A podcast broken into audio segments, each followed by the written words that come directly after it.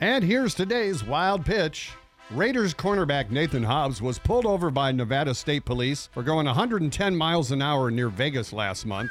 When the officer said he was going to arrest him for reckless driving, Hobbs begged him not to because he was just arrested two weeks ago. I've already been arrested two weeks ago. Why? What were you arrested for? Because they gave me, they gave me a DUI, but, but sir, I cannot be DUI? arrested again, sir. Please, Sit in the please. car. Wow. You know, it's like the time my wife was driving and a trooper pulled her over for speeding and let her off with a warning. Then five minutes later, she gets pulled over by a sheriff for speeding and she tells him, and this is true, quote, I just got pulled over five minutes ago. Ooh. And he let her off. Well, That's today's wild pitch.